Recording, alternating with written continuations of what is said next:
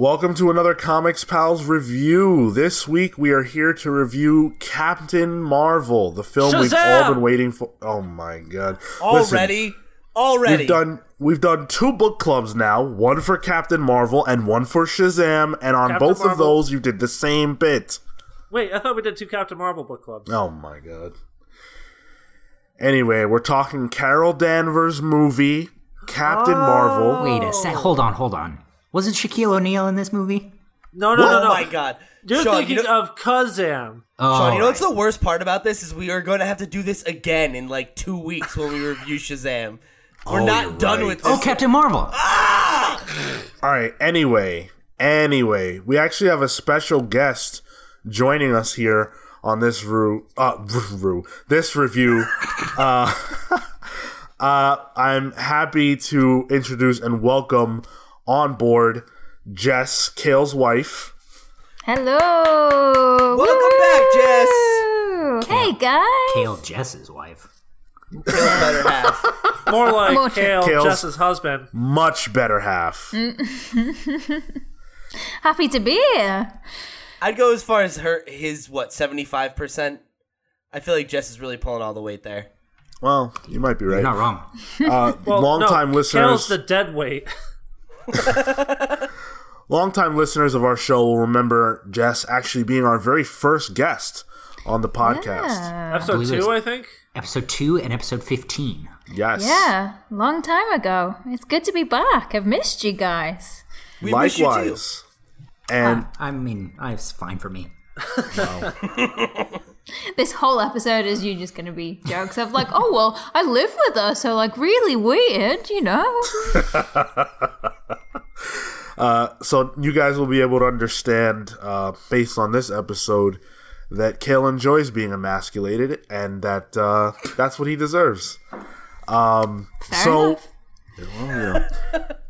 so normally when we do these, uh, we talk about the Rotten Tomatoes tomato meter score and the audience score. But this movie has been plagued by downvotes from people who haven't even seen it that are just on a hate crusade.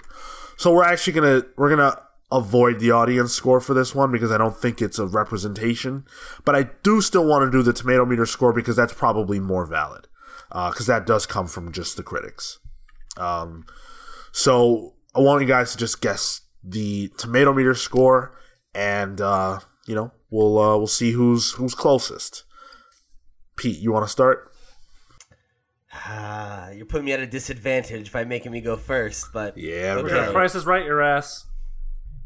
I know that's what always happens. Um, okay, okay. So I'm gonna, I'm gonna say 92.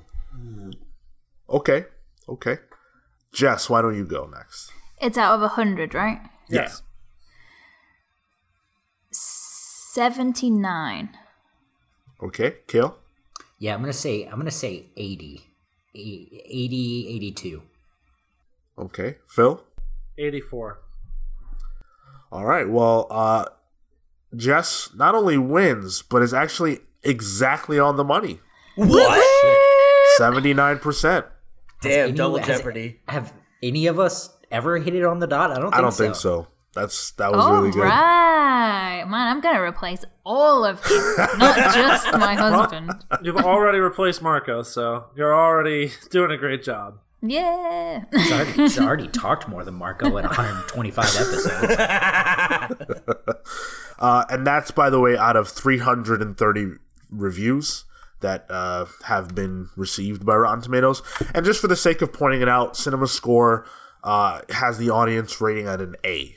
So, you know, whatever that means to you.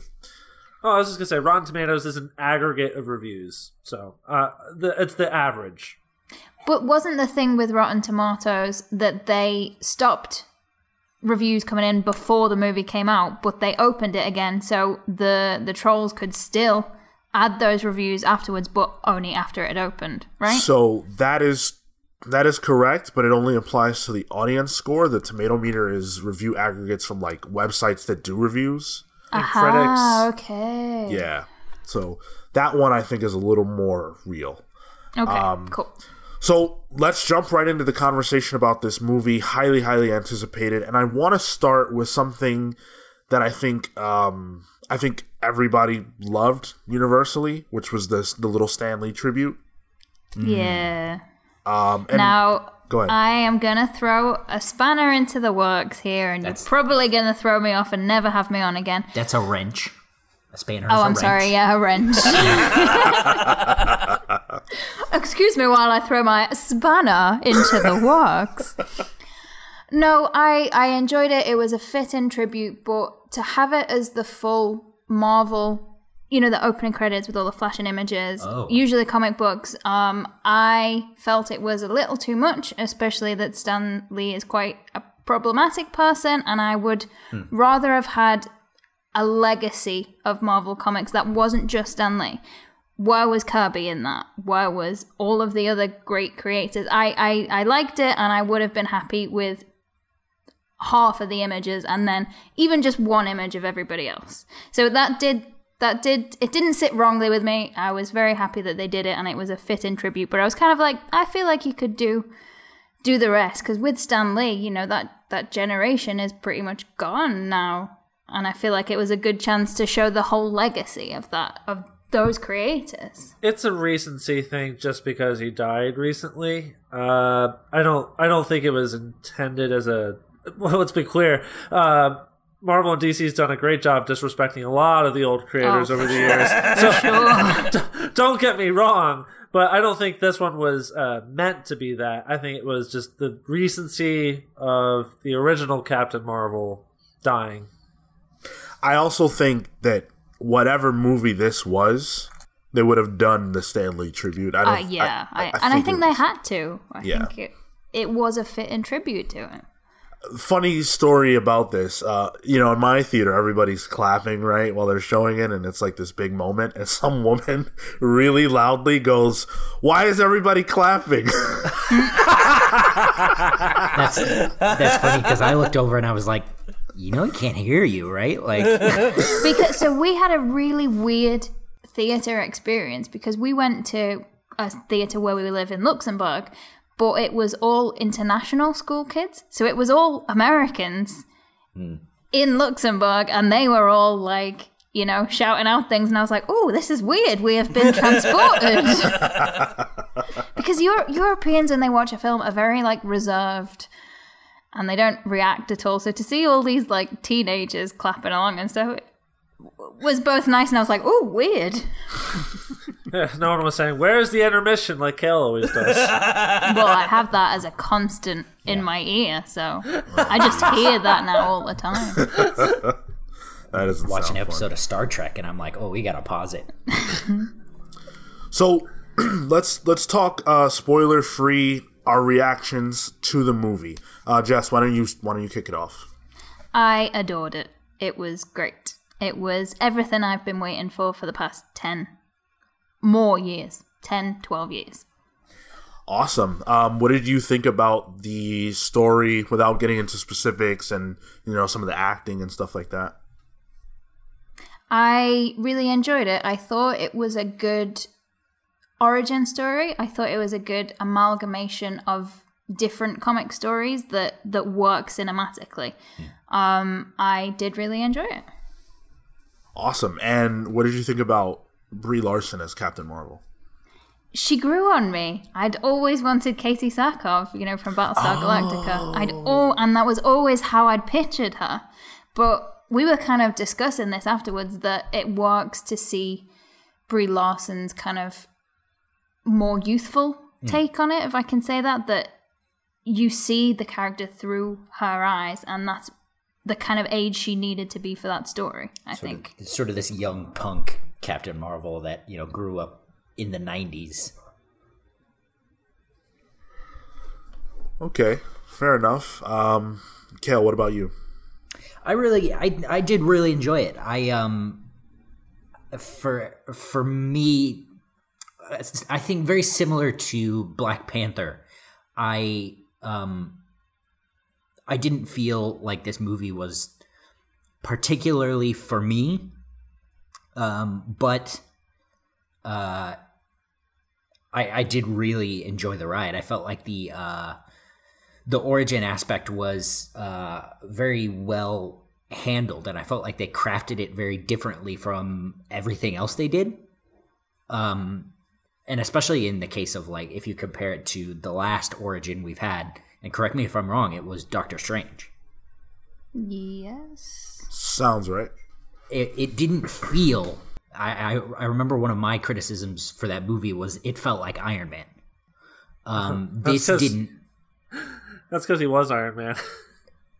this didn't feel like it followed that formula like it it starts you you know in the in the midst of where she is now and then it it gives you flashes of who she was and those flashes are enough that you get a a basis for who she is and and I felt like that really worked um there were uh some of some of the the dialogue and some of the the writing especially in the beginning is very expositional Yeah, I do agree on that. uh, but um, I, I feel I felt like that sort of cleared up as the movie progressed. Yeah, I would agree with that. Um, but yeah, I, I really enjoyed it. I really had a good time, and I think that's um, that's what's important. Awesome. Pete? Yeah, I also really enjoyed the movie. I, I think I I definitely agree with what you guys put out there about the the intro of it being a little not just expositional, but I thought I found the pacing of it to be a little like hard to keep up with. Like I I, I definitely felt like lost isn't the right word, but it just felt like we were covering a lot of ground very quickly, and I was like I had to pay attention to keep up to get to the meat Got- of the movie. God forbid you pay attention to a movie, Pete. I know, right? All right, okay. Um, No, but I know what you mean. Like you, you had to fully concentrate on it to to get what was going on. Yeah, because it was just like it was in a lot of different like locales very quickly, and it's like introduced a, like all of the the almost all of the themes and characters right away, and it's like all right, cool.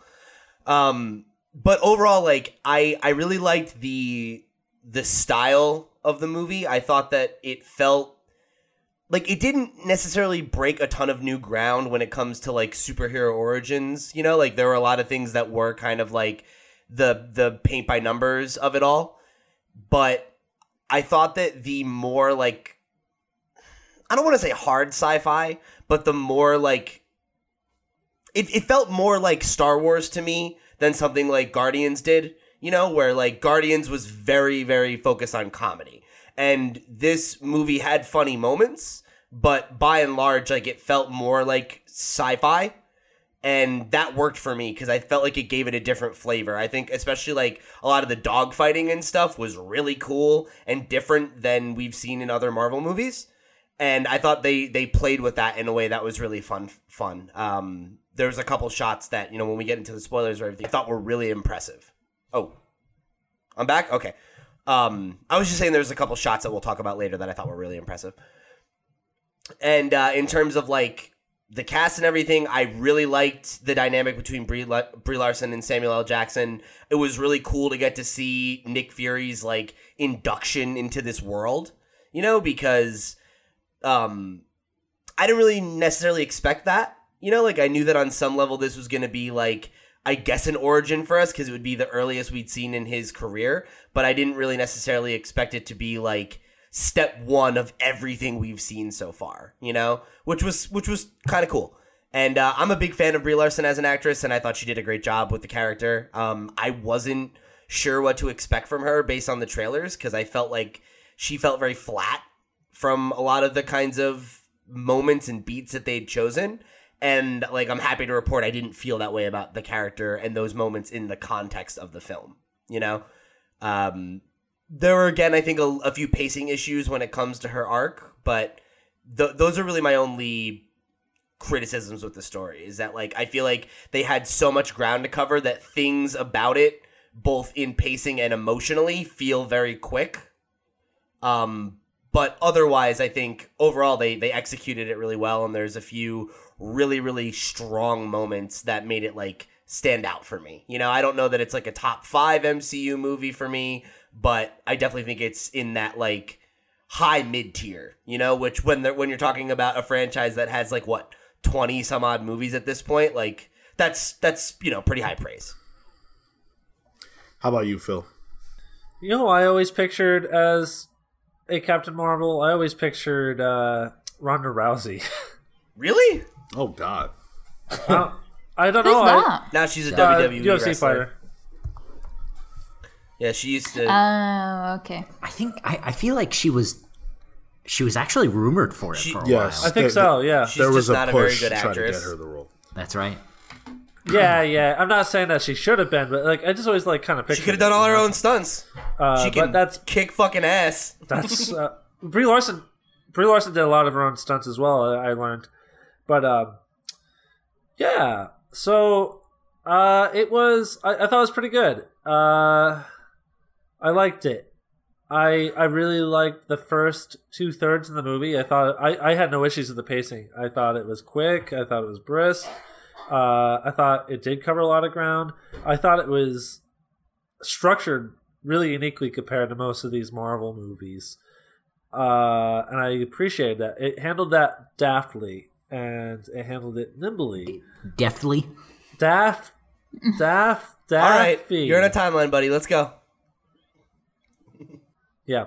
So, uh, I I really like the characters in this movie. I think Samuel L. Jackson. This was probably his best performance uh, in the Marvel Cinematic Universe so far. Uh, I thought Brie Larson. So I think she had a really challenging role here, and not just in the cultural aspect of playing like a major female superhero, uh, in a fairly chauvinistic landscape, but like she was also playing a major character that's being introduced to like the final film of like this Marvel landscape or whatever, and all these other characters have all like ten years or whatever to like develop and interact with each other to be put in that scenario. She's coming in completely clean of all that, and that's tough. So I think she did a really good job of kind of uh, she she really was likable in like every way I think. Uh, and most of all, good cat. Oh my god. Really, there's a cat in this movie. I, Just- I enjoyed the cat very much. Tell tell the story about your mom real quick. Oh, so my cat at home is a ginger cat that looks exactly like Goose, does. Goose. And so I text my mom and I was like, "Oh, hey, you should go and see Captain Marvel. There's a cat in it. I know you like cats and everything." Like, and that was like my selling point to get her into it because she's not. She enjoys superhero movies, but she's still a mom. She doesn't, you know, it's not her jam really. So I text her about it, and then within like five minutes, she texts me going like, "Ooh, cat, very nice. I like cats."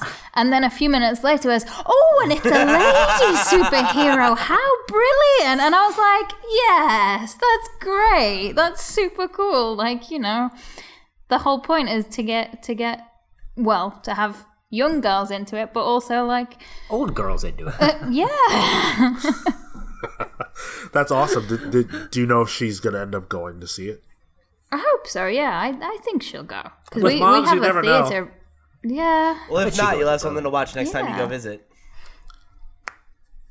yeah, for sure. There you go. So I um I enjoyed the movie. I had fun with it. I think that the acting was really strong across the board.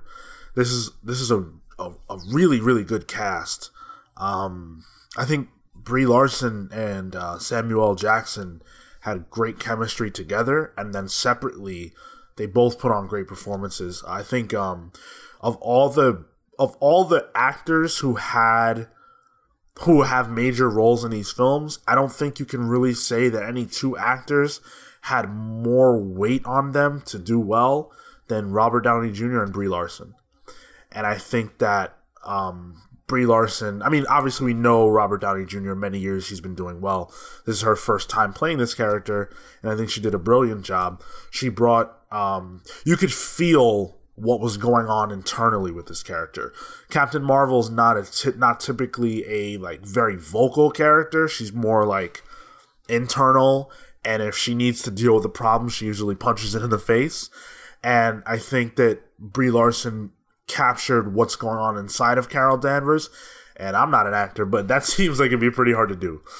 So, um, you know, full credit to her on that because I think you know she's the she's the golden child right she's the character who's going to drive us into the future you have to have an actor with some with some power behind her and and Brie Larson brought it um Ben Mendelsohn is my guy I love this actor he's one of my favorite actors and uh, I love what he did with Talos, and we're gonna talk about that later.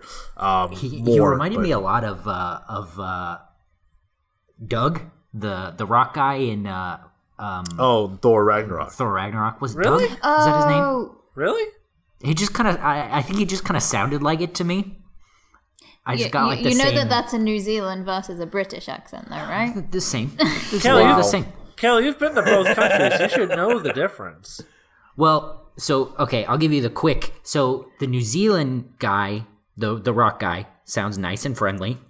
The British guy, the Skrull, sounds, I mean, evil. Like he's gonna, you know, colonize you your know, planet. villains. They're all British. So, but they they had a very uh, similar uh, feel to me. Like they they felt like they had a, a very similar humor.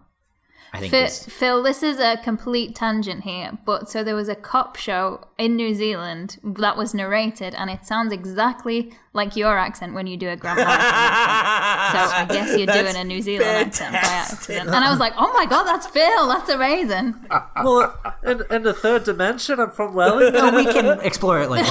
We'll, we'll explore it off mic. We've got a um, lot to get through. So and and then just uh, I wanted to shout Yeah. out Jude Law as Yon-Rogg. I. I thought he did a really good job as well. I, I was I said after the movie I was like I have a thing with Jude Law where I always think I hate him and then he's actually really good and I enjoy every performance he's in so I don't know where this came from. Interesting. I don't think I've seen him in a movie before. Um, Have you Yeah. not seen Sky Captain in the World of Tomorrow? I've not. Oh, my dude. I'll have to check it out. um, and and and and last but not least, as far as the acting, it was so nice to see uh, Phil Coulson back in the fold. Clark Gregg, you know, doing a great job as ever with that character. Not given a lot to do, less than I thought he was going to get actually, but it was just nice to see him. Um, so you don't watch Agents of Shield? uh, I don't no, know. I, don't know. did I not. think he's died on that. I don't think he's Oh. on that anymore He's either. he's, he's Oh. on it. He's on it. Just not as. Uh, never mind. So overall, enjoyed the movie. Have critiques. We'll talk about those in the spoiler section, which we're about to jump into. If you haven't seen the movie yet, or you care about spoilers, now's the time you're going to want to jump off and come back to us when you've seen the film. But otherwise, You, I will make What's up? one point. I will make one point. okay. Uh, if you haven't seen the movie and you're on the fence about seeing it or whatever, uh, I think like and you don't want to listen to our spoiler section, I think it's worth seeing, and I also think it's worth seeing if you have any intent on seeing uh, Avengers: The End or whatever. the Endgame. end or whatever. Avengers, yeah, the no, I, I agree with that. It's definitely worth your time, and uh, especially if you, you know, want to be caught up for Endgame. and, and and to that point, I would say make make up your own mind because there's a lot of negativity surrounding this movie. Some of it is warranted, a lot of it is not. Decide for yourself. But uh, yeah, so let's let's jump right into the the spoiler section here. Um, does anybody have a hot take they want to lead with? Hot Yeah. I do. Go for it. Um, I, I said a thing. Oh, I think it was a week ago, might have been two weeks ago. That my number one hope for this movie was that there would be a fight scene set to No, a No, no, Doubt song, no, and no, you guys were all like, "If that happens, this movie's gonna be trash." Fuck you guys! It was it happened and it was great. I got so excited. I literally punched Thompson in the arm. I was like, "Dude, dude, they did it! Fantastic!" Best Listen here, moment. motherfucker. I I went- I messaged. I messaged Kale and Sean saying I was so pissed off about that, mainly because well, you were that's excited because about it. I I love No Doubt, and if you're gonna have a '90s movie about a strong female protagonist, you better have a No Doubt song in there. I'm sorry. Thank you. Jess is on the right side of history. I, I, Yep. forgot It about was powerful as perfect. I fuck. I I I really didn't like it that scene. I thought it was really distracting. I thought like it felt really that's like I have no issue with the song being in the movie, but it just came out of nowhere and it felt shoehorned No. in there. I think you. I think you had issues with the song. Yeah. I when there was so much going on in that fight scene anyway. No, you know, you have a pinball machine flying around the room. Like, I think it's that good, like, comedic relief. Like, if you didn't have that song, you'd be like, what? What the fuck? What? Where's the pinball machine? Wait, what is that flying out there now? Like, I think it's kind of a nice, like, it lets your brain sort of, like, go with the pace of the fight in a fun way. Just don't agree with Pete. Come on. I I couldn't really focus on whether or not it worked in the movie because I was too busy thinking about Pete, quite frankly. I, You you know that ruined it. somewhere, like uh, you know, underneath the same moon, I'm just there, like. There was a great disturbance in the force for sure. yup. But um, yeah. So I mean, might as well start there, I guess, right? With the music. What did you guys think about the music selection in the movie? They obviously used a lot of throwback music, lots of '90s music, stuff you would associate with that time period. I didn't like it.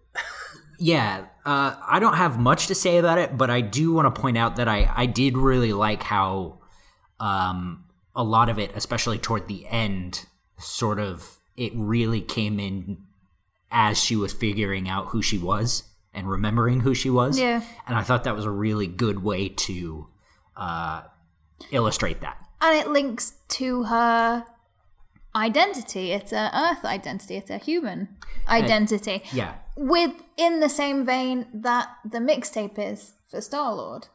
Like that's a vestige of his life on Earth, and I think that it was good. I I like all of the songs that they played, and I enjoyed them, but I don't think it distracted me too much. Like I can remember that there was a Nirvana song. I can remember the No Doubt song, and has Nirvana too. it.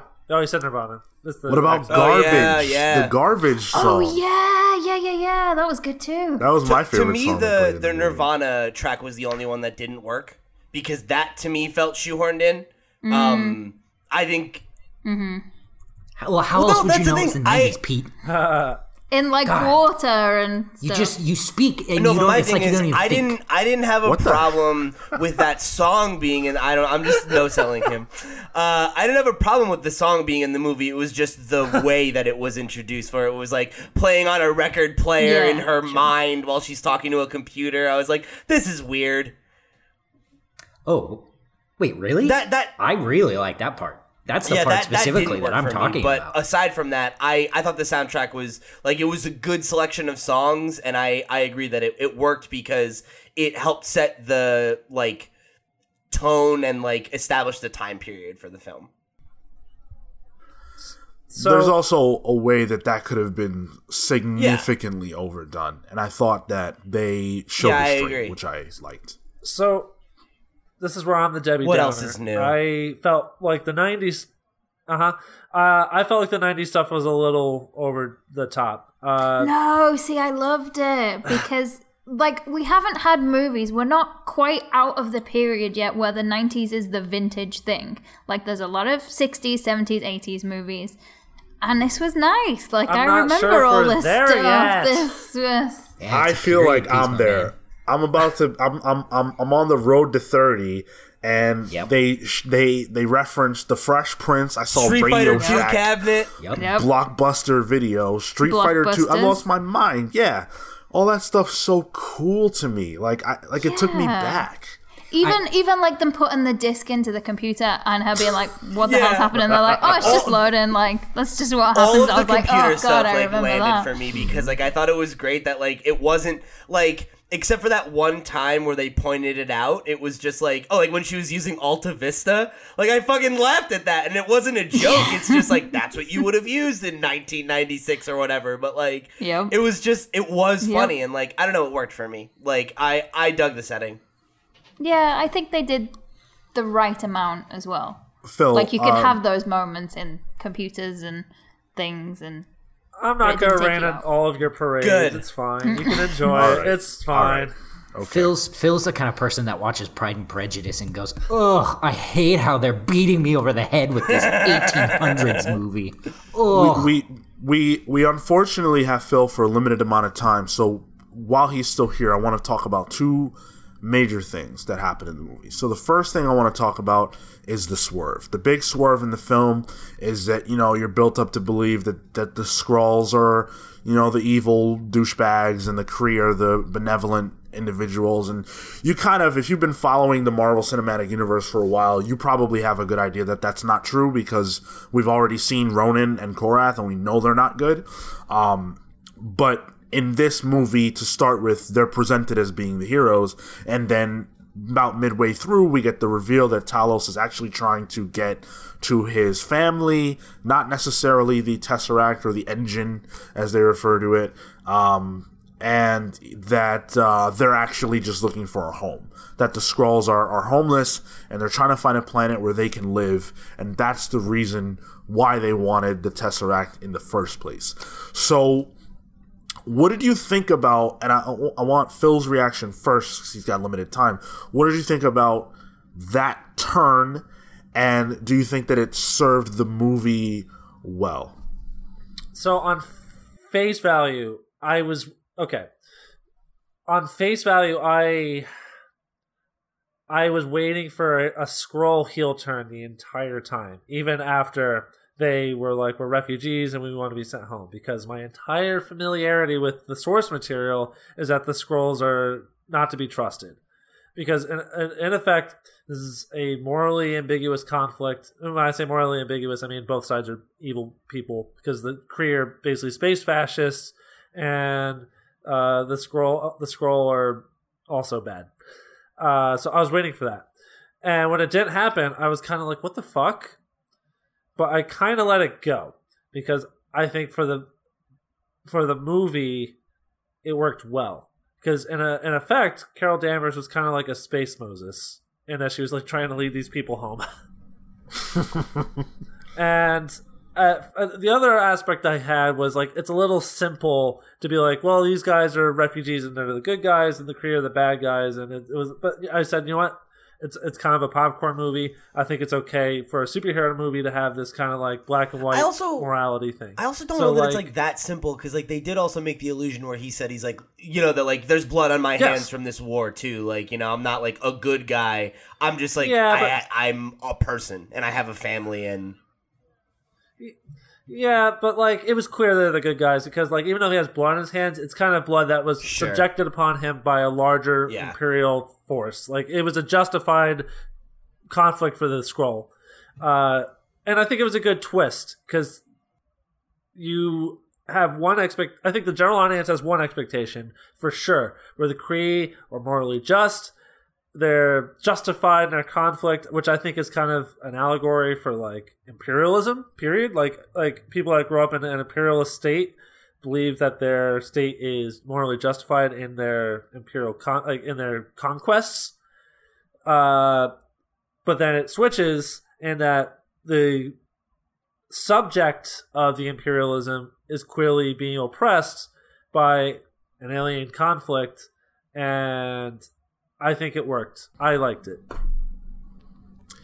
Awesome. Um, so because, like I said, we only have you for limited time, I'm actually just gonna just shift forward, and then we can all react to what Phil has to say after he leaves, so you can listen to the show to hear back to what we actually had to say to you. Um, but I wanted to get your reaction to the first end credits scene, where we actually see that uh, Captain Marvel responds to the page, and she meets the Avengers, or at least some of them. Okay, this is actually the only thing I outright disliked in the movie. So I, I have little grievances. Like I think the '90s stuff was a little over the top. Uh, I think the third act of the movie was just okay. Like th- th- those are like not really complaints. My only actual issue with the movie is that scene in the in the mid credits because they're standing around this pager that uh, her and uh, Nick Fury made, and they're like, "Yeah, the signal stopped. We can't make it. Like, we can't get to work." And then she just shows up.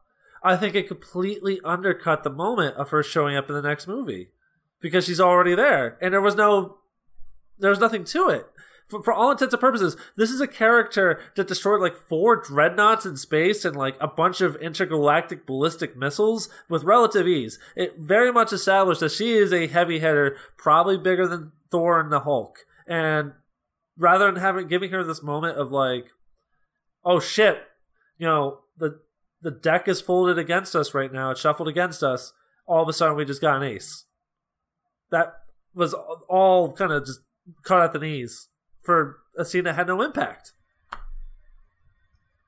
I I was thinking you so you and I were kind of talking about it last night, and uh, you said that to me, and I was thinking about it, and I was like, if if that's the case, and we don't get a an entrance from her in in whatever the fuck this movie's called, The game, the End end, game. End end game. end of the pizza, Guys, it's not that hard. Whatever. End game. um, they said it like a hundred times in the last pizza. movie.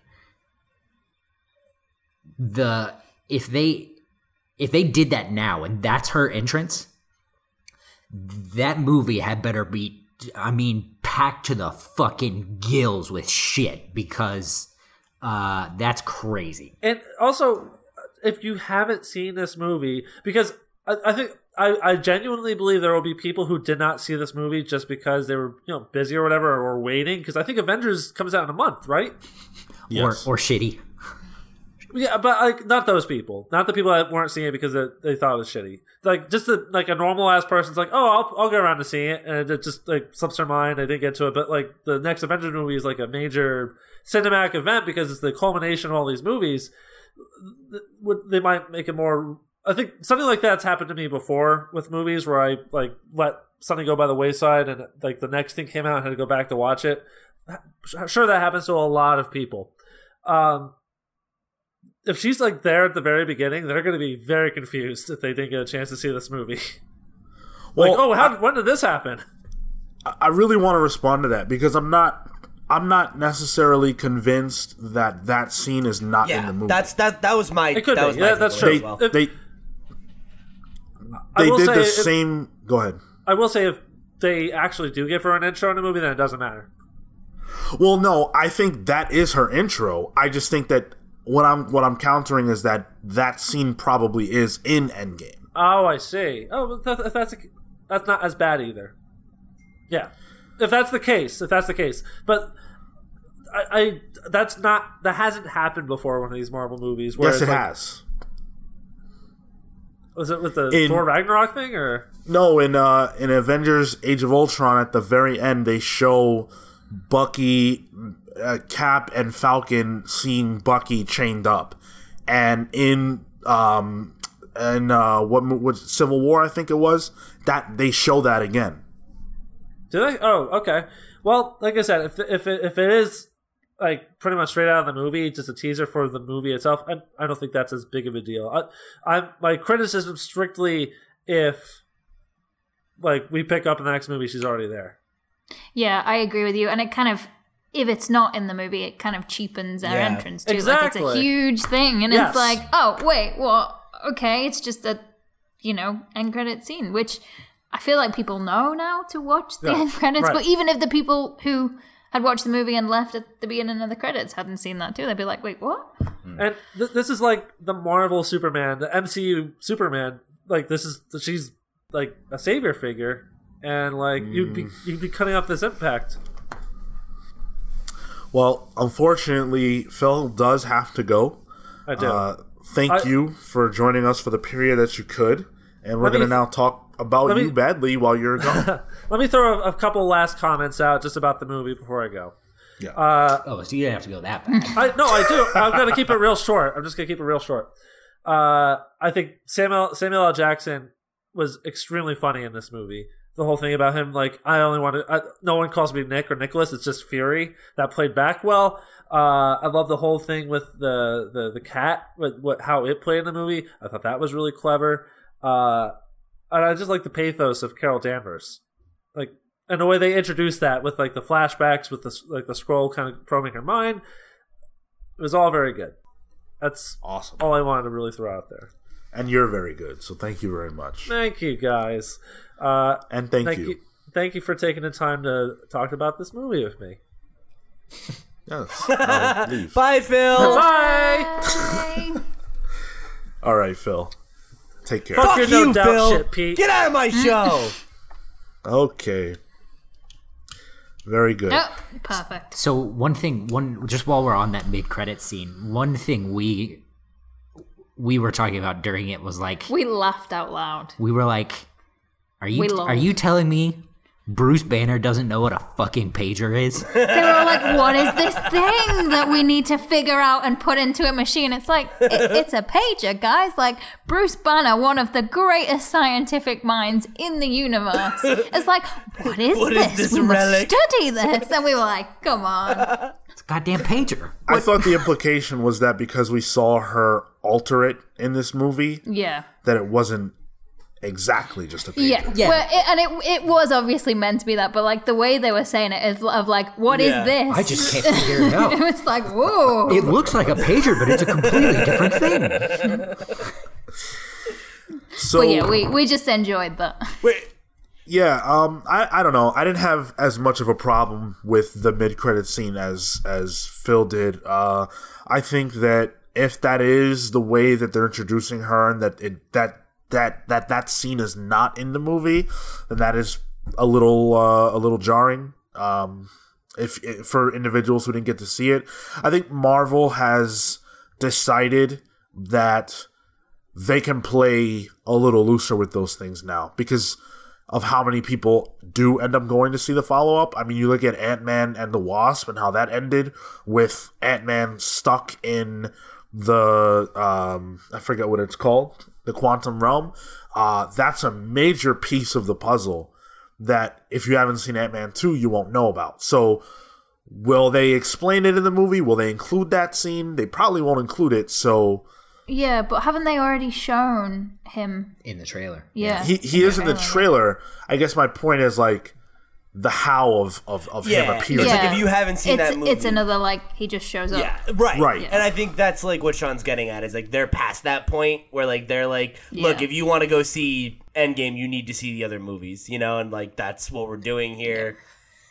Well, and I think they can also count on word of mouth too. Yeah, that like if you don't Yeah. go see those things, you can read a Wikipedia synopsis or like you know the polygons and CBRs and Bleeding Cools of the world are gonna do a video. And the comics pals. yes, of course. Oh, thank you very uh, We don't do that shit. They'll do, you know, Oh, no. videos or article ra- wrap ups that are like, here's all the things you need to know if you want to go watch Endgame. you Yeah. know?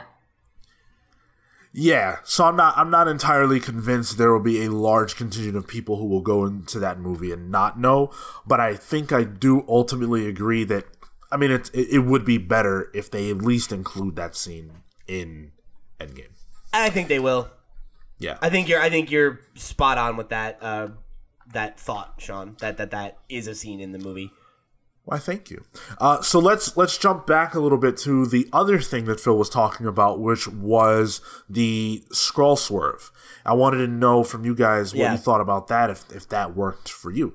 That worked for me really well uh, because similar to Phil, you know, I went and saw this movie with Thompson from the Video Game Pals, and you know, both of us going in with the knowledge that we do are like, all right, yeah, Skrulls are bad guys. Skrulls are always bad guys. You can't trust a Skrull. Um, at some point, like I thought that one of the characters that we were like dealing with as a quote unquote good guy would turn out to be a Skrull. You know, I figured like that was gonna be the turn. Was that like, oh, her commander was a Skrull all along or whatever, you know? Um but for it to actually be the swerve that, oh no, like, you know, at least these Skrulls are just, you know, refugees or like, you know, I guess like victims of of the conflict uh was not what I was expecting and that as a swerve like really surprised and worked for me, you know? And I think that was another one of the things about this movie that made it uh succeed in my mind because I was afraid that it was going to be very similar to just like a Gen 1 Marvel movie happening 10 years in where it's like we're doing a basic ass superhero origin movie and having those twists and turns like really did make it work on a deeper level because there were mysteries, there were reveals, there were um you know all these things that kind of culminated into there being more meat to the narrative and that I think is probably the best example. Uh, because from going from being like fuck Skrulls, I can't trust a Skrull to like caring when that guy gets shot, you know, and being like, oh no, like he's got a family. Um, that is something that like you know I wasn't expecting to feel, and like I I can't say that even the good Marvel movies don't usually surprise me. You know, like I can guess what's gonna happen, or my knowledge as a comic book fan like informs you know um my like the attitude I go into with like to these movies because I know that certain things are going to happen or certain characters are expected to behave in certain ways. And for a movie like 10 years in to actually subvert my expectations is something that I think like is uh, very deserving of praise. Yeah, I, I um, I'm pretty familiar with the Kree and Skrull relationship and and and all that enough that when I was first introduced to the movie and the idea that the Skrulls were just the villains, I was like, "Oh no. I don't I don't want that." Because that's not true. The Kree Yeah. are just as bad. Right. And especially in the Marvel Cinematic Universe, like I said earlier, we've already seen that Ronan works for Thanos. So how did he go from being just this altruistic, like good guy to uh, a goon for Thanos, you know, and the Well- main villain of Guardians? And I had a very interesting experience. So, like I said, we watched it here, and here they subtitle it in French and German. And one thing I hadn't noticed before is that Kree is a play on Krieg, which is German for war. So every time they mentioned the Kree, they were called like War Masters, and I was like, oh, well, okay, Oh, in the subtitles, and I was like, fascinating. well, okay then, that's because like I, I to me reading Captain Marvel the the Kree Skrull War was a bit more incidental, you know. Hmm. Like I like my favorite is Carol Corps, and that's about you know going into the universe and doing good and blah blah blah. Like The Carol Corps being the fandom around Carol Danvers. no, the book, the Ca- There Captain a Marvel Carol- and the Carol Yeah. Core. Oh, I apologize. it's a team of female I Air. Force pilots. I'm See, sorry. Kill, like you don't even know anything. Like we get like Sitting here trying to mansplain. yeah. But no, I, I I thought that was a very interesting aspect that you know we wouldn't get anywhere else and i was like oh my god they're literally calling them like the war masters so all right okay Yeah, I do. I do think that that's that's a pretty cool um, tidbit, like that I, I would never have known otherwise. So thank you for uh, sharing that. Um, and and with the the swerve of the Skrulls turning out to be the good guys, then I was like, okay, well, that's also not true. So where's the middle ground? And that's where I f- that's where the movie kind of bothered me, and that it didn't it didn't present the nuance of why are they at war with each other? What Yeah. is what is the reasoning behind this? Where are the battle lines? You know what's the you know that's why i was worried before this movie came out how are they going to accurately present this massive conflict in a movie that's about captain marvel because this is only her first time? Now, I read a quote from Kevin Feige after I saw the movie where he essentially was asked if there was a way to get to the secret invasion storyline because the movie presents the Skrulls as good. And he said, well, and he gave a great answer. He said, well, just because these Skrulls were presented this way Yeah. doesn't Yes. mean this is how all the Skrulls are. That's what I was trying to say before when like we were like letting Phil get his thoughts out is like I don't think that it did say that the Skrulls are good guys. It said that these Skrulls aren't bad guys. These Skrulls are civilians mostly. And the one Skrull that we met who wasn't said, "I've killed a bunch of people too. I have blood in my hands. Like I'm a warrior. I'm a you know, I'm a soldier in this war. So like obviously I've done some negative shit, but like that doesn't mean that I'm not a person who has like a wife and a, a child, you know? yeah Like because the like you're right like it is one well one guy and his his science guy. Like uh, the rest are all civilians that marvel was hiding. Right. like so you just like you can un- you can understand the nuance i think that people get caught up in wars. And I also think, I also think that the um, they can expound on it later, especially if they're gonna do more cosmic things like they have talked about. Right. Um, I really know. think the Kree Skrull War is going to be like a big focus of the next generation of Marvel movies. You know. Yeah, I mean, like you say, Secret Invasion. Like they would be silly not to do that at some point. That's Yeah. kind of rich material that they've got right there. and it would work for like so several movies. You know, like that's Yeah. that's something that you could lay threads for. Like Mm-hmm. they could already have been doing. You know, where like we find out that a character we've been dealing with for a while has been a Skrull or like whatever. You know, like Mm. that. That's be something that. I'm sorry. It's gonna be Tony. No, it's gonna be Pepper. I saw I saw a uh, a theory go out that it was actually Thunderbolt Ross. I can That, see that. He That'd be a acts very differently between when we see him in the original Hulk and when he shows back up in Civil War. And I was Yeah, like, that'd be a good "Holy shit! How cool would that be?"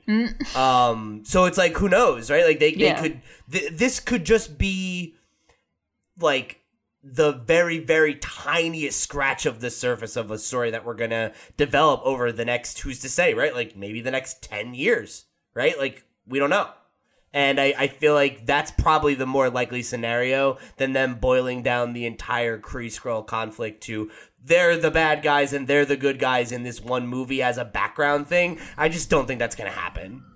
Well, on that same subject, um, and again, you know, talking about my issues with this with this uh, storyline, um, they had an opportunity, and this is one of the things I frankly don't like about the Marvel Cinematic Universe. They had an opportunity to present war in a way we've not seen it in these movies. So every movie has like an angle that it takes, right? And every movie has like a genre it kind of borrows from.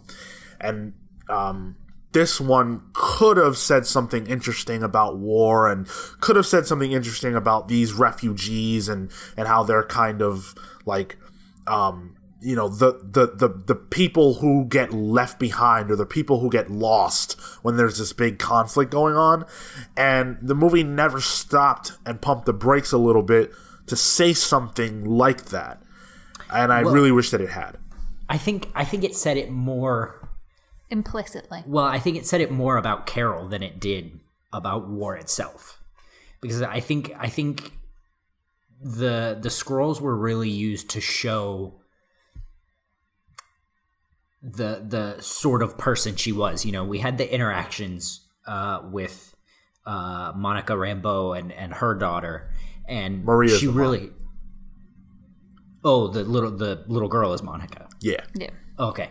Um, um, and it, it really showed how much she cared about her and, and how the how much those interactions really meant to her. Um, I think I think she, uh, the movie really took the time to show that through uh, showing Talos's family, um, she she could take the time to recognize refugees and you know innocent people uh, in the midst of all this, and then at the end of it, take the time to shepherd them home and to find them a new home. I think yeah. So the first part of what you said, I thought about during the movie, and I was really, I wanted Captain Marvel the movie to show me, well, not me because I understand it from the books, but to show the world why she's different than the other heroes because she is different. And I really wanted that to come across. So when she first meets the refugees, her reaction, I, I compared it to like how would X hero react? And I think they all react the same way. And so that didn't do much for me. What did was that she makes the choice to leave with them. That I thought was the Carol Danvers choice that's unique, that makes her special. Yep. Yep, I agree. Um, but but yeah, so speaking to to that, to how the movie ends with her deciding to take this contingent of Skrulls and and find a home. Um, what did you guys think about that as a mechanism of taking her off the table? Because obviously they needed a way to get rid of her. Yeah, I liked it, and I, I also had another moment of with the pager thing of like, okay, so New York wasn't an emergency, Ultron wasn't an emergency, and I kind of like the idea of Nick Fury just like pressing it and be like, she'll pick up someday, she she will come back someday, and just being like, I'm just gonna keep pressing it for. 10 years and and hopefully she'll come back so i kind of like that idea but I, th- I thought it was a good way to explain it because there is a like why wasn't she in all of these events mm. like so i think it was a good way to kind of take her out of the picture and to show her character, like you said, like that she's she's risking her own planet. Not that she knows what's going to come, but that she's kind of sacrificing that life that she could have there to go and help them. Yeah, I liked it as a character choice. Like I liked it. I liked what that said about her as a character, and and like you said, that speaks to the difference between her and any of the other heroes, you know, of Earth. But um, I I, I that was one thing where like it being a prequel was kind of weird because like it does make you ask that question of like well did nick fury push that button all those other Yeah. times and she just didn't show up? And like why? Why did she show up now? Yeah. like was it because she realized that 50% of the Skrulls that she's been helping just disappeared? And she's like oh nick fury pushed the button again. Better go back to earth. Like you know what i mean? Like i don't know. Uh, it's it's something that they can still answer. But it is a thing of also like how come no one else like seems to remember the fact that Captain Marvel ever existed. You know, like I know she was only on Earth for like a day or two or whatever, but like she did a lot of like very public damage or like, you know, a few things like that. Like there's no story like about her. Like when she shows up, they're not like like again, like the thing with him not recognizing a pager. Like it's not like, oh yeah, you're that weird lady that was on TV when I was like five years old, you know, like you know, I don't know. Like it just it's something that like they can obviously address in Endgame, and I'm sure that they will. But thinking about it in the context of all these other movies, it is kind of like a little odd. And it is kind of odd that she's been gone for like what twenty years or whatever, and she's like yeah, the so, same yeah. age and like what's going on? Time on. is relative in space. Have you not seen a sci-fi movie? Have you not true. seen Interstellar, for that matter? was she was she ever like obviously there was a scene with the you know the train and all that. But was she ever in a spot where she was on tv She so the only public location she was was the train, and then she went underground to the Shield facility, right. Then to the bar, which only Nick Fury and the barman was in, and then they went to space. yeah. Oh, Well, she- and I guess you're to- right. that that to her order friend's that house. order was a little oh, off. yeah. but you're right. Yeah yeah. Well, she also destroyed the the blockbuster, and the the sheriff saw her, the Yeah. deputy or whatever he was. yeah. yeah But I guess So- it's just a couple people. It's Yeah. not But like so- a big thing. yeah my, you know, it's like those headlines like Florida man cuts off own penis with a crocodile tooth or whatever, and you're just like, oh, that's weird, and then you kind of move on. La- lady falls through a blockbuster, and you're like, oh, huh, weird. yeah my point being that um i you know i i think there was probably word of mouth but i i i, I would be willing to bet it was enough everything that happened was too quick for uh, news vans and you know all that to It was the 90s. I, yeah, I was about to say 90s. i wasn't thinking about the fact that it's the '90s and like getting that on camera would have to have been a very specific scenario. yeah, no, no then- phone cameras. and then at that point shield had been in operation for 40 50 years so they're probably experts in covering that up. Yeah. that was actually another problem that I, I kind of had um, was with the portrayal of Nick Fury and Shield, uh, because Nick Fury, modern Nick Fury, is like this hard boiled, you know, hard ass master spy guy, all that stuff, and it's you know twenty years a long time, but in the '90s he's portrayed as you know, a smart, capable person, kind of silly, kind of goofy, definitely doesn't have quite that edge that he develops later. Well, he'd only just lost his eye. Right. Every day you do it, chips a little bit away at yourself. Yeah. apparently. And like I think he'd only been in the job for like what they said like four years at that point. he was he was relatively new to the job, yeah. He go he becomes the the director of Shield at some point in the midst of this. And I guess it's not like a it's not necessarily a fault of the movie 100%, but this movie left me f- not feeling like okay, I could see how Nick Fury gets to be who he is. yeah. I didn't feel that at all. Hmm. I guess for me, I I didn't think about that because of the gap between where we leave him in this movie and where we pick up with him in like Avengers. Because like you said, like it's twenty years. Like that's a long time. Like in twenty years, you're a totally different person than you were.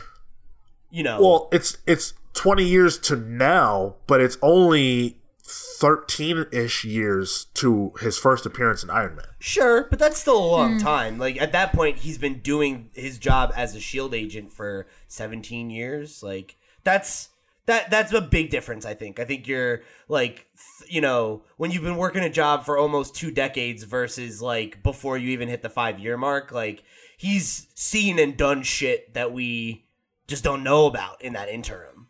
You know. Yeah, and I think I think he's still a spy. He's still, you know, an army commander. He's still has those things in him, but he's not quite as jaded, like you said, Pete. Like I, we don't know what he's seen or done in that time. And I think it's especially different when you think about the fact that right now he's still kind of like just a soldier.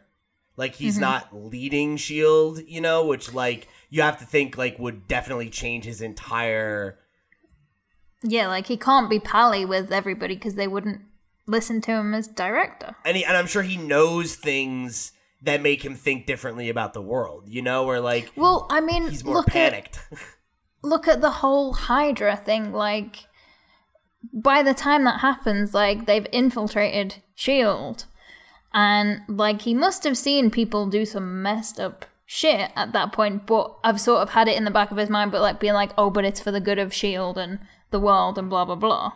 And not to mention the fact that like in this movie you see a huge awakening for him where like you know, he didn't know that there were aliens. He didn't know that there were threats uh coming to Earth that he had previously thought were like totally fictitious. And then all of a sudden he goes from not only like accepting that they're real, grappling with them head to head, but now it's like it's directly my responsibility to prepare for what I now know is an inevitability that Yeah. this shit I is going to come and show up at my doorstep. Yeah. Also, seeing that cat, like a sweet little ginger cat, becoming a Stranger Things monster would mess you up. Like, I was like, whoa, all That messed right, me up. Yo, also though, I love what a bad motherfucker. It's like what it says about Nick Fury that that thing he sees it do that and then it scratches him in the face and he's like, I'm still gonna keep it as a pet. It's fine. Yeah. Like, yeah, it literally destroyed my eye forever. I mean, but- that's what being a cat owner is like. You're like, yeah, it, like chewed my arm up, but I still love it more. Than Speaking of Nick losing his eye, what would you guys think about the reveal of how he loses his eye? Was that did it live up to what you might have expected? uh, I No, no, but I get it. Like it, it's one of those things that's like, ah, that's kind of disappointing. But you can between between the time of Captain Marvel and his first appearance or whatever in that twenty years, you can tell that the legend has been building, and he's just gonna let it ride. Yeah, and that, that to, I didn't like it when it happened, but when then when Coulson comes in and he's like, "Is it true that uh, Skrull burnt your eye?" and he's like, "Neither gonna confirm." And I was like, "Okay, yeah, I like that. Yeah. That's that's cool." You know, it's it's that whole thing of like the legend is bigger than the thing, and then you could never ever say like, you know, it, it was just a cat that was actually an alien monster. Like, I I also love the fact that they like faked it out like two or three times before it actually happened. I Yeah. thought that was so funny because like I knew it wasn't gonna be those things, but like Yep. the fact that people were just like, "Oh, how's your eye?" and he's like, "Oh, it's fine, it's fine, it's just a scratch." Like, this is too funny. the just to take it back just very briefly to your your previous question about uh, Nick Fury, I would also put forth his line in Avengers, um, being very reminiscent to to this film, where he tells the council, you know, I recognize your vote, but I also recognize I that think it's, it's a stupid decision. it's a stupid ass deci- What's, decision, what's and I he think say? Like I've elected to ignore it. yeah, yeah. I think I think there's you, you know, granted, probably both of those are very Samuel L. Jackson, but you can kind of see the the continuation of the character there. You know, Yeah, because like he says that thing to Kara where he's like, you know, they they have that conversation where he says like, I'm guessing that you're not supposed to save someone who like turned you over to the Skrulls or whatever, and you know they have that moment of just like discussing that that um that moral fiber that it takes to go against the rules when you know that it's the wrong thing to do. You know that like you're somebody who believes in a justice system or is working through a system but like are you recognize that like even though uh, you believe the intentions to be good or the goal to be pure that the rules aren't always necessarily like aligned with what's morally correct and that like the right thing to do is to do the right thing So let's let's take the conversation back to the woman of the hour, um, Captain Marvel. I I wanted to talk to you guys about her journey and her story and the way that it unfolds. Now, when we talked a couple weeks ago about this movie and talked about like actually it was last week about um, my concerns. One of the things that I said was that I was worried about it being a, you know, run of the mill origin story and the way that they would show the information of how she got to be who she is and all that kind of jazz. And in the movie, they actually do it in sort of a clever way, having the Skrulls extract her memories in a sense, um, which was very different than what I came to expect. And they kind of peppered the movie with her memories acting as like a hey this is who she was before. And i really i gotta tell you i liked that. I thought it was a lot better than what i had imagined they would do. Um, because first of all we haven't seen the i don't know who i am thing. We saw it with bucky but with bucky it was played for amnesia in a i don't know who i am so i'm gonna act crazy. I'm gonna do you know all these things. With her it obviously bothers her but it's an internal thing and that's where the strength of brie larson as an actress came into play. Yeah, absolutely. And it also, when once it sort of peppers the story with the Kree have done this to her and they hmm. don't want her to remember it. And that gives a whole kind of credence to the trajectory of what you find out about the Kree. And I think I think you're right. I think it was a really nice way to do it. We have so me- much media right now that is flashbacks and flash forwards and it's a little exhausting but this way and with the the Skrull's voice over it be like oh wait what? This can't be right. Like it's a good representation of what the audience can feel in flashback moments but it it grounded you by having that voiceover of like this are you sure we've got the right person here? This is insane. And it was a, a really nice way to do it i hmm. think. Yeah, it was very fresh, and it, it didn't make me feel like those moments were just like, here's some exposition. You know, like it. It. Uh, you you mentioned that it keeps you grounded. It it made me feel like I was still grounded in what was currently happening. Not let's go back to seven years to what was happening yeah. then, and it's like that can work. Like that's what they would have done if this was a Marvel Netflix show and they had 13 episodes to fill. You know, but the fact that it was in this shorter timeline and they needed to give us that information without it getting in the way of the story that they're currently trying to tell, this was a really that- good way to do it. Yeah, but that's also how memory works. You never get flashes of full things. You don't get a whole memory of things happening. You get a vague moment and then you try and piece it together yourself. So they're playing on how human memory actually works, hmm. which was really cool too. That's a good point.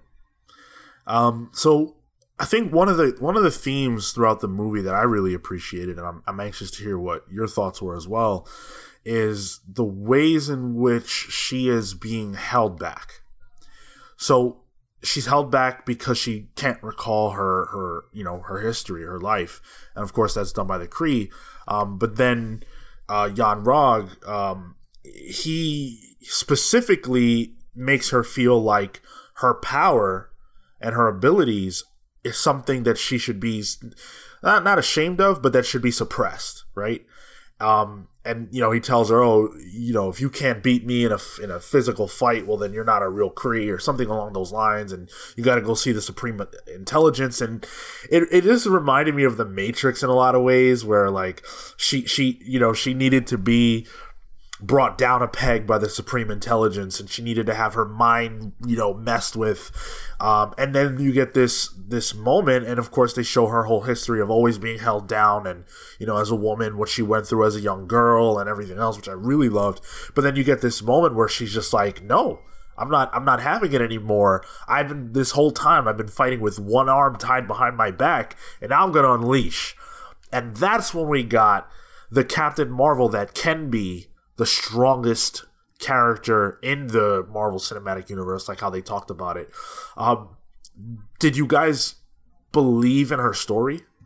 Yes, absolutely. Because this is the story of every single woman who is told that they are too emotional. And you, you talked about what's holding her back. It's not that she is too emotional, it's that she's being constantly told that. And that she can't let her feelings go. And she's she's weak for using her own powers and that her powers can be taken away. But that is what every woman goes through. Really. And it was extremely refreshing for, one for him to her to punch him in the face, and he's like, "No, you can't beat me if you can't beat me in a fist fight." And she's just like, "You know what? Fuck you." And just She says, "I have nothing to prove blasts to him, you." and it's the best. Like, I love fucking that. I I applauded. I was like, "Fuck yeah!" It was so good.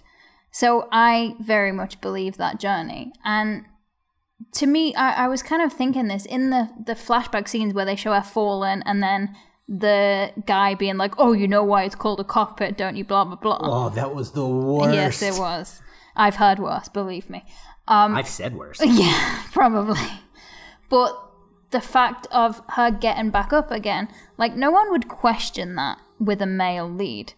Like that's what every movie is. You have to learn to fall so you can pick yourself back up again. And it it added a whole dimension to it. And you know that that's what this movie is about. It's the representation and going back to her friend too. Like how often in mainstream movies do you see a black single mother who is also an Air Force? Is she a commander or is she a captain at this point? captain. Yeah, she was a captain. Like you don't see that, and it was it was great. Yeah. Um that that meant a lot to me. That that that that she had a friend who like that she had a friend, you know? That that that her main emotional story was with a friend and not a, you know, not a love interest of any kind. Yeah, that that was also great. There was no love interest. Like Jude Law wasn't that. He was a supposed mentor that turns out to be super abusive. And like anybody working, particularly in the comics industry, let's talk about you know where this comes from here. Like.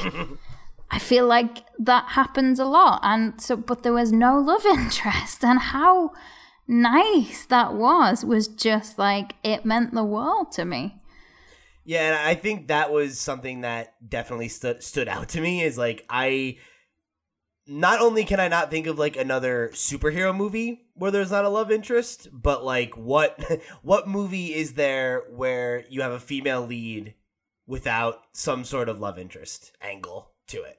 You know, and um, really the only other one I can think of is like off the top of my head is like Frozen which even like has one but then kind of subverts it right but like this doesn't even like touch on it you know like it's like her primary emotional like ties are to you know family you know but like a chosen family which is even in and of itself something that you don't see very often and that like really struck a chord with me you know Yeah, it's it's not the Batman. I I must be vigilante because everybody, my parents are dead and blah blah blah, and like her parents aren't mentioned. All Monica, the little girl, says at some point, "Oh, like mom said."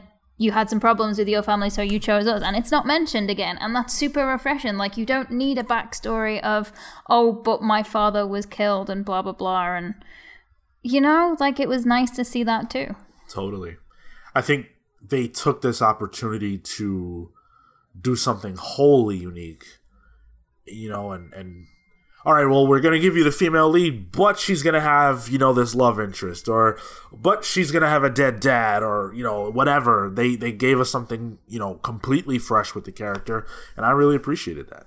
Yeah. Well, and one thing one thing we noticed on the on the credits was um, there was only one man on, credited on the the writing team.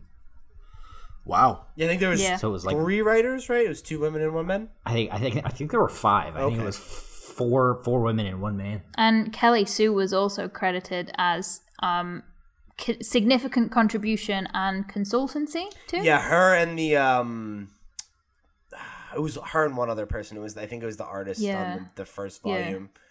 Of Did of you guys her catch writing. her in the movie? I was Yeah, just yeah, gonna ask yeah. it. Yeah, it was so good. Oh my god! awesome. It was in the train station, right? Or was it the? Yeah. Yeah, yeah. Because it was funny when That was she so cool. when she walked by. I was like, Is that Kelly Sue? I, I, I, I would swear I've seen on Twitter that she has like lines in the movie. So they, she must be in like an extended scene. Yeah, maybe that's the extended cut. Oh yeah, that that's. I wish that's they had her entirely turn into a Skrull. So I bet she'd love that too. oh yeah, that would be awesome. maybe in uh maybe in part two. Yeah. Um, so let's let's just close out with our with our final thoughts on the film. Um, my final take is as as I've kind of said and gushed about this movie. God damn it! I loved it and it meant a lot to me because I've been waiting for it for 10 years. All right, so let's let's wrap this up. Any final thoughts on the movie, Pete? You want to jump in? Sure. Uh, I think this movie was was really creative um, with what it had to do for it being uh, it needing to be a superhero origin story that also serves as a prequel to a franchise that's been going for uh, 11 years almost now like it had a lot of masters it had to serve while also being like serving honor to its main character who's a new character that we needed to fall in love with who like Jess said earlier in the conversation is something that like you know um you know female fans all over the world have been waiting for. Like it needed to do a lot. And it easily could have been bloated or messy. And i don't think it's either of those things. You know i think it's really well executed. It was inventive in the way that it chose to handle things like memory and even like action sequences. Like we didn't even talk about like the fight with the old lady on the train and like you know the stuff with goose and like his like very like men in black style just like oh we have this crazy alien sidekick. Like there are all these things that you don't normally get or the dog fighting i mentioned earlier right? Like these are all things that we don't normally get in a marvel movie. And even if we've had things where people flew ships before or there were you know monsters or aliens or whatever they weren't used in the way that they were used here and they got mileage out of characters who we've known for a long time in ways that were new too like the way we got to see Nick Fury and get to see Samuel L. Jackson portray him in a different way is like speaks to the fact that like even though these movies have been going for 10 years that there's they still have things to offer. And they like that they're actually getting better as time goes on cuz like they're taking more risks. They're learning that they can like do weirder stuff and like not have to follow this strict formula. And I think this movie is like another in the like line of them that have been doing that recently. But in terms of origins I think it's um you know it is unique in that sense and that's that's worthy of praise in and of itself. And then aside from that, like I said, I thought the setting really worked well for me. I liked the the the cast a lot, and I think the way that it the way that it like told a a feminist narrative through like I guess like through real glimpses into like the female experience is something that is like uh it's it's just it's just emblematic of good writing. You know, it works on multiple levels. It works on its face, and when you peel back the layers, there's substance. And like that's something that it didn't need to do to be good, but it makes it better. Absolutely. Um, for me, I think that this was a a very enjoyable movie, and it's a good movie. I don't know if I would say it's great. I think it's it it does everything that it does well. Um, where I think it, it the the places where I think it, it it tips closest towards greatness is in the pieces that showcase um, Captain Marvel and and how they unfold her character and stuff like that. But I do think there are some weaker elements. It doesn't have like a doesn't have like a central villain, um, and I think it it, it also kind of doesn't do much justice to the people who are villainous in the movie. Uh, Yon-Rogg, he just kind of gets you know dispensed with, which worked for what they were going for at in in that moment. Um, but Ronan, you know, is a character who we're supposed to think is this badass. I mean, he's the villain of Guardians and everything, and he he like runs away. Um, I didn't I didn't like that either. Uh, and I also thought that the the light show at the end, while it was visually very impressive, um, I never felt like uh, Captain Marvel was in danger, and, and that, Yeah, because of sure. that, yeah, it never felt like she was tested, and I wanted to see her put to the test. But I guess we'll have to wait for uh, Endgame for that. Otherwise, all the performances were great. I really enjoyed the, like I said earlier, the Samuel L. Jackson, Brie Larson um, uh, chemistry that they had. And uh, I think there were some smart decisions made on the part of Marvel to make this not feel so much like origin films typically feel, which is, you know, like a slog and very exposition heavy. They did a good job avoiding those pitfalls. And so because of that, I, I- think you, you really have to give this movie at least at least solid praise. If you didn't love it, I can understand that. I I enjoyed it quite a bit, but I don't know if I'm going to go back to this one over and over again. I got what I needed to out of it, and I'm happy with that. But I'm more interested in seeing what stories they can tell with this character now that they've got all the preamble out of the way and uh, that's how I always feel about you know origin movies anyway. So, uh, but it, it's better than a majority, I would say, of the origin movies that we have gotten for superheroes. So that's a big plus. Um, so yeah, especially for an origin movie, I really enjoyed this. It's very good, and I think that there's a nucleus for something great to come from this creative team in the future when the uh, when the shackles are off and uh, I very much look forward to that. Uh, Cale, do you wanna do you wanna go next? I don't, you know, I don't have much else to add. I I really enjoyed it. I I enjoyed the performances. I I I don't think there was a character in it that I felt was was bad. Um, I I would have liked to have seen more Coulson. Um, I've always been a big fan, but you know that it is what it is. Um, I, I think the thing for me to underline here is that uh, it's this isn't the style of origin film that's come before. I think it's uh, this isn't you know uh, guy gets trapped in a desert cave and comes out as Iron Man. This isn't you know guy locks himself in a, a mystical tomb and comes out as Doctor Strange. This is this is someone who's in the shit and we get to see her in the shit and then gradually we figure out who she is. Well, and I think to that point, origin stories as you see people become heroes. Like the whole point of Captain Marvel is that Carol Danvers is a hero before she gets her powers. Yeah, yeah. Um, so yeah, for me, that's, cool. That's the thing to take it away is uh, this isn't this ain't your granddaddy's origin film. Yeah. Um, for me, I have been waiting for this movie for 10 plus years. Like, I've wanted this for a long time because, personally, in my career trajectory, Captain Marvel Volume 1 was the first thing I read, and I was like, I want to do this. I want to make this. So it's kind of thanks to that that I have the career I have now. and- Wow. That's really It- Can you, cool. can you quickly address what your career is, just for those who might not So? I am a freelance comics editor. I've worked on mainstream things like Doctor Who, and I'm currently doing a PhD in comics.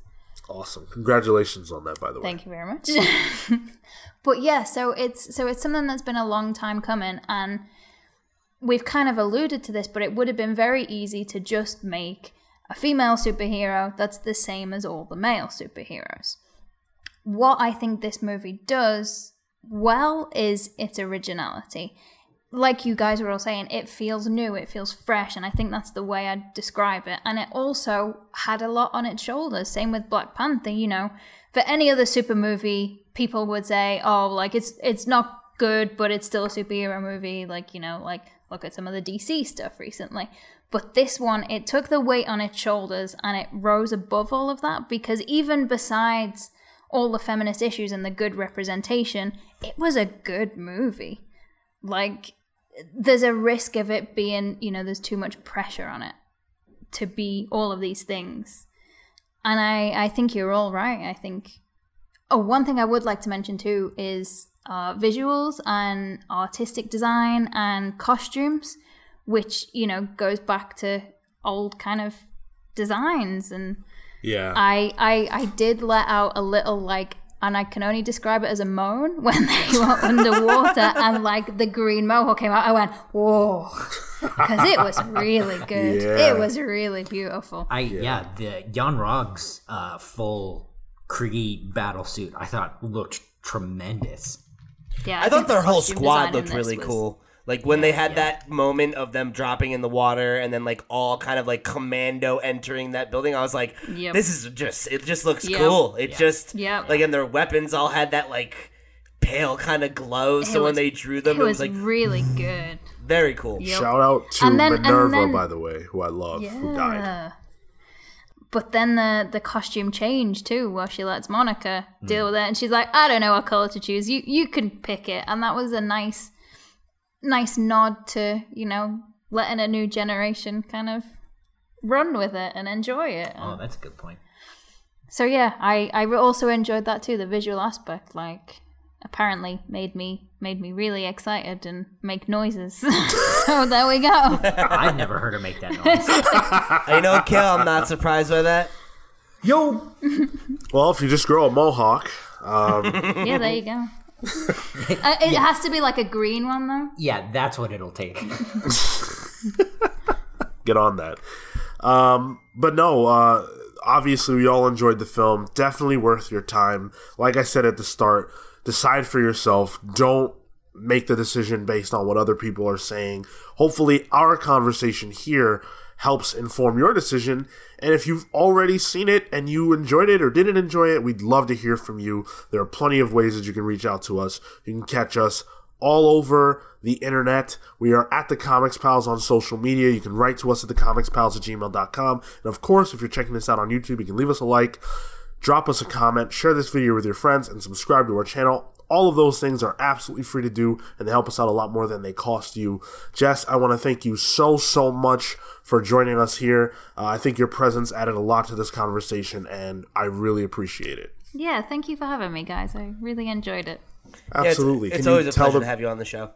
yes can you tell the people where they can find you where they can find your work how can they you know support So I am not very present on social media, but I do have a Twitter at Jian91, which is J I A N 91.